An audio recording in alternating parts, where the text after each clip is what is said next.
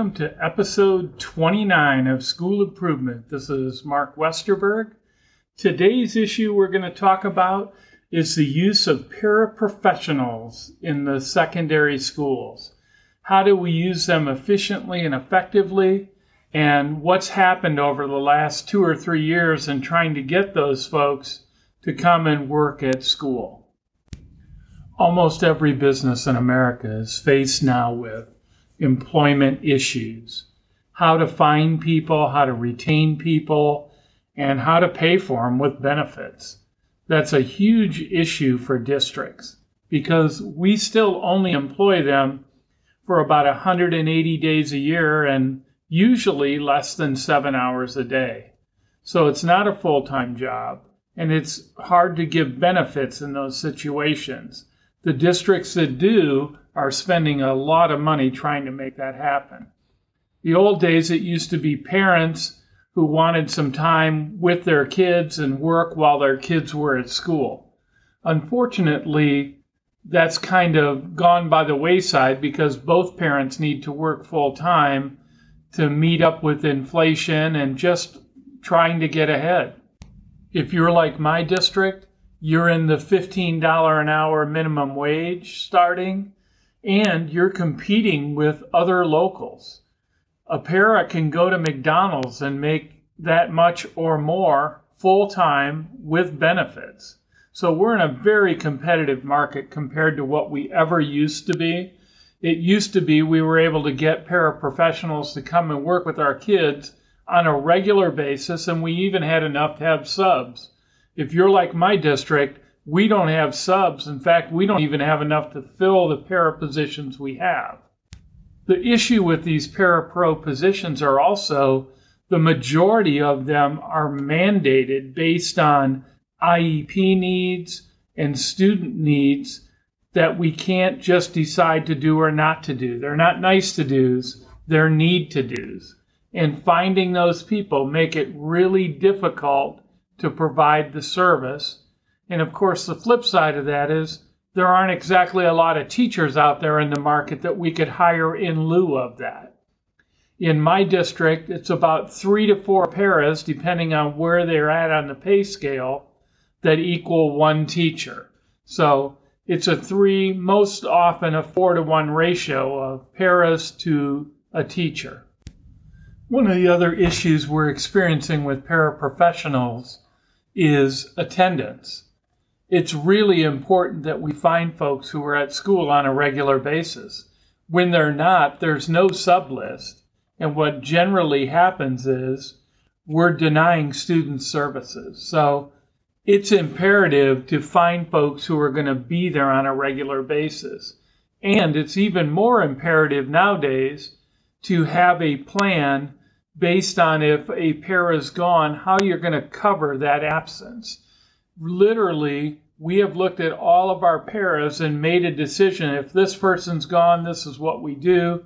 If that one's gone, this is what we do.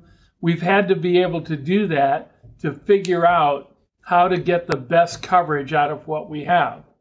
Do we pay paras additionally for extra hours worked?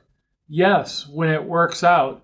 Just like we pay teachers to sub classes occasionally on their prep, we're paying paras to sub during what would normally be their break time or extending their day. A unique approach that I've seen some districts do is to hire paraprofessionals during the school year and in the summer use them to help do your summer clean.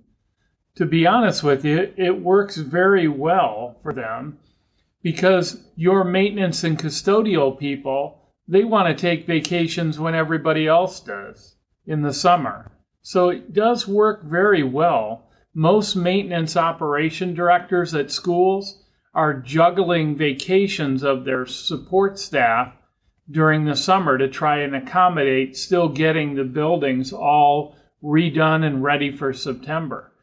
The issue really comes down to if you do that, these paraprofessionals are going to qualify for insurance benefits and there may be a difference in the rate of pay based on what position they're doing. But in small districts, it really makes a lot of sense to have your custodial maintenance staff be covered by paras who work in the classroom during the school year. And it's not something you mandate, it's something you offer. So if they want additional employment, they can do that. Some districts have targeted things like painting and used painting and created a painting crew with paraprofessionals. Others just fit in as if they were a custodial sub or a maintenance sub. It really does work. It's a good strategy to retain good people so they have year round employment. But again, it's an additional cost, but there's a cost benefit with it that you also have to calculate in. The traditional model of paraprofessionals in the secondary building is they run all over the place. Every period, they're on the move, shuffling around to different classrooms. And so we have paraprofessionals sitting in geometry one hour and ninth grade English the next hour.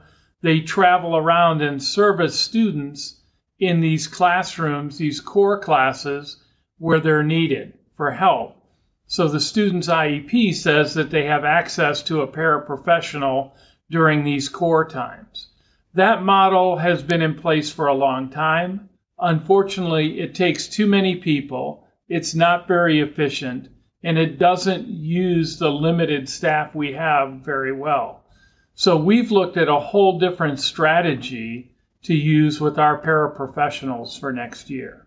The strategy we're going to employ next year will be that we're going to take our very best paraprofessional who can do math and science with students. And that's a difficult find in a secondary building in a paraprofessional level to find a paraprofessional who can do Algebra 2 and can help with chemistry and physics. But we have one of those folks, and we found our best one, and we're going to place him in a room all day long.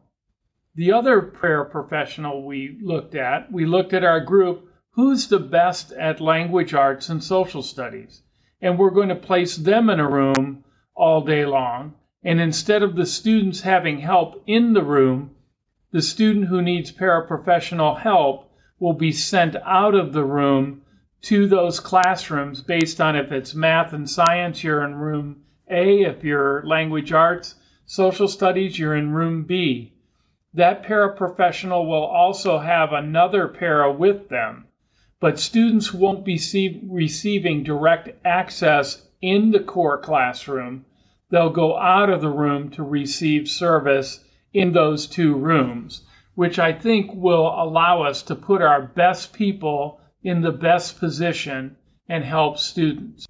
The other paraprofessionals we have in the building are going to be placed in special education teachers' classrooms, not moving around. They're going to be in a classroom. So, for example, we have a high needs group of uh, students with emotional issues.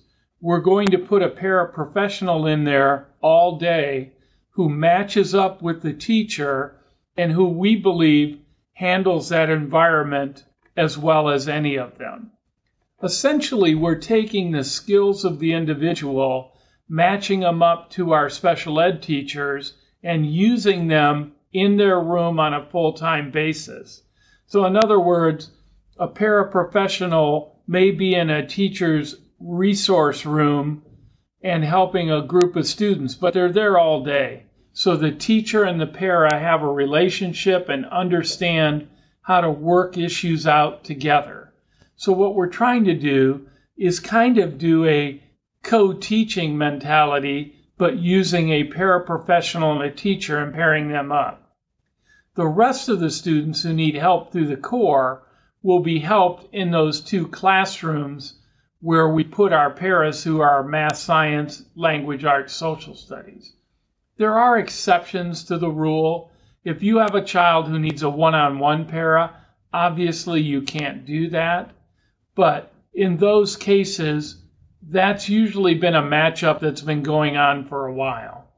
But the use of paraprofessionals is becoming a real issue, not only in my districts, but in most districts. One of the changes you'll need to make if you put this model into place would be that you're going to have to say that students have access to a paraprofessional, not that the paraprofessional will be in the room.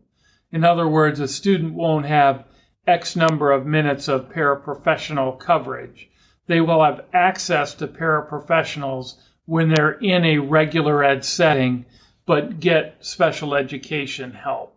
So it's just a change in their IEP. Most parents will understand the need to put them in a better situation. When I talk to the paras we currently have, they tell me that half of the time they're watching the teacher teach and not working with students. The other issue is for students, it might be better for them to leave the room and go to the paraprofessional who they know is going to be able to help them and allow them some break time from the room without having to be addressed in front of the entire classroom.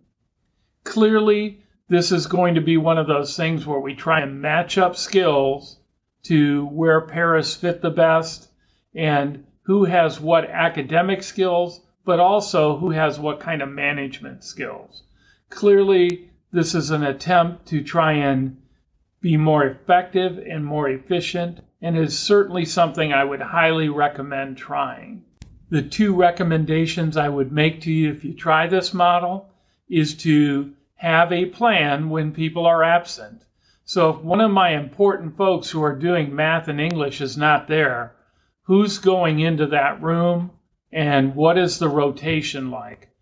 I think you really literally need to have a rotation if Mrs. Smith is gone, what does everybody else do? Mr. Jones is gone. What does everybody else do? You have to have a plan in place and figure that out. Who's going to be the most helpful in what situation? And finally, I would recommend if you use this model that you have the majority of your paras, especially the ones assigned to a special ed classroom, they should attend parent teacher conferences because they're in the room all the time with the teacher as well. And I think it would be helpful for them to be part of that. I hope these suggestions were helpful to you. I know that the smaller the district you are, the more difficult these problems get. I hope that this gave you some ideas. And as usual, special education is not shrinking, it's growing, and our demands are growing. So Thank you for listening to episode 29 of School Improvement.